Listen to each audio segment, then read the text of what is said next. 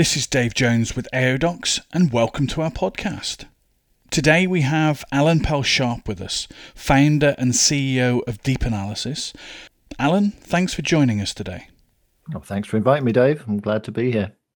You and I have known each other for a while now. Just tell us a mm-hmm. little bit about uh, your role, the company that you work for, uh, and give us a little bit of a career history, if you will. Well, a career history would take a while, Dave, so I'll try and give you the nutshell version. Um, but I started up deep analysis, I'm going to say just about three years ago, actually. Been an industry analyst a long time. Prior to that, I worked in the oil and gas industry in document management. One of the old timers, I guess, in the industry analyst world, which is sort of weird to say, but it's true. When I set up deep analysis, I really wanted to do things a little bit differently. I have huge respect for Gartner and Forrester and IDC. You know, I mean, um, they're, they're big companies. They've been around a long time. They do good work. But I just felt there was an opportunity to do something a little bit different. My role, whatever it is today, it's uh, it changes on a daily basis. I guess I'm the boss in a sense, but you know, it's not just me. Um, I'm very fortunate to have Connie Moore working with us, who's also a bit of a legend my colleagues in India, Cash and Arpov and uh, Victoria and Ellen and Brenda. Small little team, but what we're trying to do is look for innovation. That's an abused word, unfortunately, but uh, look for something new. Look uh, what people are doing, moving the needle a little bit in the information management world, and um, hopefully research it and give some good advice to people. All right, fantastic. So you mentioned innovation there innovation specifically within the information management space. Now, that's a space that's been mm. changing constantly for a number of years. But but what are some of the key changes that you've seen that are important to you in in the last few years? Let's say. Yeah, well, it's it's interesting. I mean, I'll, I'll push back a little bit actually, in the sense that I mean everything changes, and I think in the information management world, we've seen a lot of incremental changes we haven't really seen anything revolutionary. We haven't seen anything transformative for a long time. Um, there's one exception, which I'll come to. The truth is, if we look at information management, whether that's in you know legal, I mentioned oil and gas before, um, whatever, whatever industry, I'd argue it hasn't changed much in 20 years. Things look pretty much the same way as they always have. Has the technology moved on? A bit, there's not a lot, actually. There hasn't been a lot of innovation. The one key exception to that has to be file sync and share, which is now what, 10 years plus old. That simple concept of being able to access anything, anywhere, anytime, on any device securely had long been promised, had never been delivered on. That was pretty revolutionary. But I, I would and I'm not trying to diss the industry. I'm just being realistic about it. I don't think it looks very different to it did 20 years ago. I think it's going to change a lot in the future, but at the moment, I would say we've been pretty slow movers. That's interesting. Any any thoughts as to why there hasn't been innovation within this space? Because it's not a small market, right? Well, that's the reason. It's not a small market. It's a very comfortable market to be in. if you were there at the beginning, um, you can make a good living in this market. Um, at the end of the day, is there ever going to be a time when uh, accounts don't need to be paid or received? Um, is there ever going to be a time when you don't have to manage contract? I mean, you know, it's the lifeblood of organizations, so might not be the most exciting area, but it's a necessity. So um, I think people are just way too comfortable. Simple as that. Why shake up your own company if you're making good money? Yeah, no, absolutely. So we're in a comfortable conservative marketplace mm-hmm. that's been invaded to a degree over the last couple of years by these file sync and share upstarts. Mm-hmm. Are they making inroads into into the traditional ECM marketplace, yeah, or, or are they running in parallel? That well, it's both. I mean, they they are absolutely different in the sense that they do run in parallel. They serve a somewhat different purpose, but at the same time, they are invading in the sense that there were a lot of systems sold, um, be that any traditional ECM document management system. I mean, let's be honest, 70% of them, they were just dumping grounds for documents. So if you've got relatively straightforward, simple needs, File and share does the job perfectly well. So it's not, I don't think it's invaded. I think it's really just picked up a lot of slack. At the same time, it's it's developed its own industry. I mean, depending on how you do the numbers, file sync and share is, you know, three, three point two billion dollar business. It's as big as ECM. So it, it's a separate thing to some degree, but there's clear overlap um, and as it moves forward, the use cases get more sophisticated. They'll never get in there to the real hardcore ECM process world. And I don't think they have any interest in doing so either, though. I think that's a very valid point. Um, let, us bring things around a little bit to something uh, much more topical, unfortunately. The COVID 19 virus that is uh, decimating the planet at the moment. Mm-hmm. One of the things that that's done uh, is forced people into working remotely for yeah. for necessity more than anything, possibly a lot sooner than than many had hoped or planned for.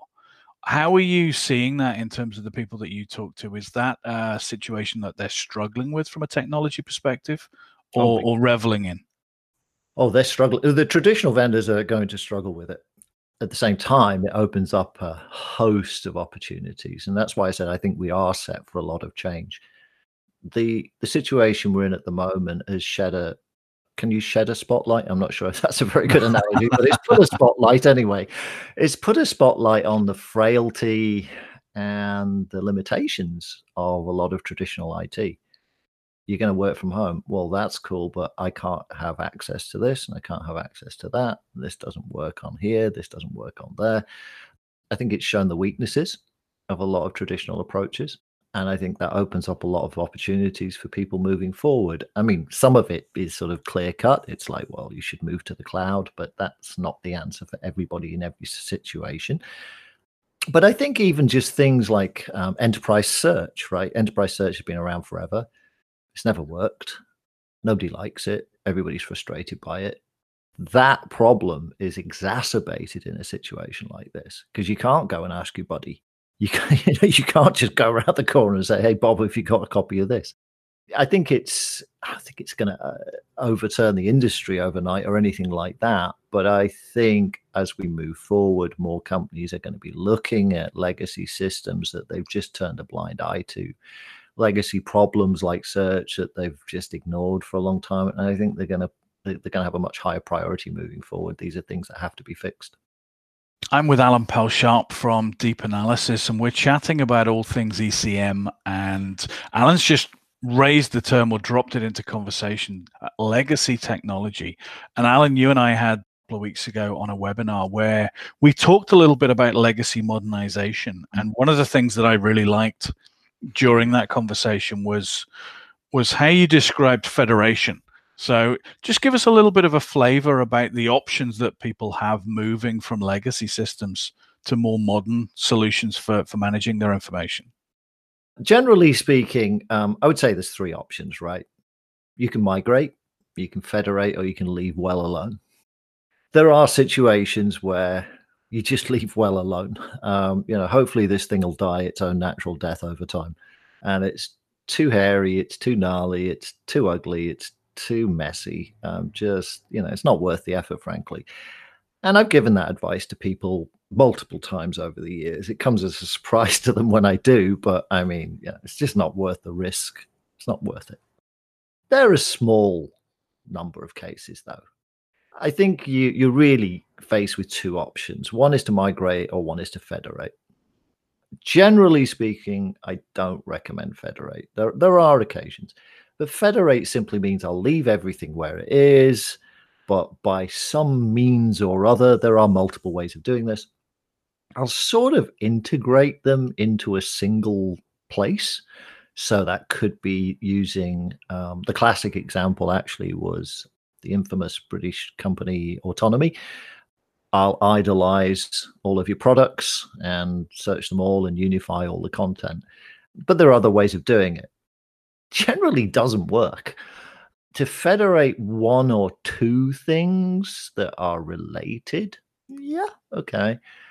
But what you tend to find is layers of complexity you didn't really expect. Um, it can be permissions. It can be just how somebody set up the old system in the first place and everybody forgot. It, it just gets real complex real fast. So, generally speaking, I don't recommend Federation. As I say, there are exceptions. But if you've got an old system that you're paying for, it's got something of use in it, and you're fed up for whatever reason because of the cost, um, because you think it's going to fall over one day, or you think you could use that information or that application more effectively, then your option is to migrate it.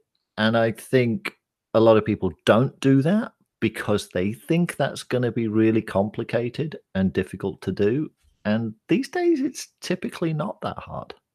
And I think as we move forward, more people will start to migrate old legacy systems as they start to realize you're fortunate. Lots of people did this before you, lots of lessons have been learned. Um, the steps to follow, if you follow the steps, it ain't that hard. Fantastically practical advice. Thanks, Alan. Let's let's turn the dial a, a little bit now. Let's look to the future. As an analyst, you're looking for the next best trends as well as what's happening at the moment. And I know some of the topics that you've talked about over the last year or so include things like AI and blockchain. Mm-hmm. Tell us a little bit about where you see technology moving and technology specifically in relation to information management moving in the next 12 to, to 36 months, let's say. 12 to 36 months. That was very okay. precise, wasn't it? That very was quite precise, yeah. actually. Yeah. Okay. Um, well, I think it's twofold. I think when when markets move, I mean, you know, one thing I learned very early in my career as an analyst is just because a new technology comes around, so what? Is anybody actually going to use it? That's the big question. So, two things have to happen. There's got to be a willing and ready and eager market, and the technology actually has to work, right? So, I think with AI and blockchain, which absolutely have been focus areas for us. Um, we published a book on it and training course, blockchain. Now, in fact, I was just involved in a big blockchain discussion yesterday. Those technologies are surprisingly advanced. They're incredibly accessible. People again don't think that. Um, they're actually surprisingly low cost. Those technologies are there. They work. They're proven The side question here or the parallel thing is is well, where are the markets for its use and that's where it's finding a bit of a challenge those areas are starting to appear. Um, if we take blockchain for example just in the last let's say couple of weeks i mean we've had uh, we've spoken to two startups who they've designed a, a relatively uh, simple and that's a good thing application for uh, insurance claims adjusters all it really does is you take the pictures of the damaged car or the vehicle or whatever, you put your report together, click, it's underpinned by the blockchain, it can't be changed, and you send it to the insurance company. I mean, it's really pretty straightforward. But for insurance companies, that's potentially revolutionary. I mean, that's a big cost saving. That's an efficiency gain right there. You're certainly seeing it happening in supply chain um, the food supply chain, the pharmaceutical supply chain, the healthcare supply chain, they're suddenly coming to, to that world of information management where they've largely ignored it in the past and realizing that um, the, the use of machine learning, the use of blockchain, not always both at the same time, can deliver real, clear, measurable benefits and efficiency gains. So I think that what you're going to see is over the next 12 to 36 months is a lot of new applications coming to the market. I don't think they'll be labeled ECM. I don't think they'll be labeled document management. But ultimately, that's exactly what they are because they're dealing with paperwork. Um, they're dealing with paperwork, they're reading it, they're analyzing it, they're triggering workflows, and they're underpinning it with blockchain. So it's immutable, it can't be changed. And so you don't have to have multiple copies and you don't have to have disputes. So I think there's huge opportunities there, and there's a lot of startups working on it. And we're going to, well, we're already starting to see some of them come to market, but we'll see a lot more in the next, you know, couple of years. Exciting times ahead in that case. Uh, this is Dave Jones. I've been with Alan Pelz-Sharpe of Deep Analysis. Alan, thank you very much for your time today. Always a pleasure to speak with you. And indeed with you. I enjoyed it. Absolutely. Until next time, thank you very much and goodbye.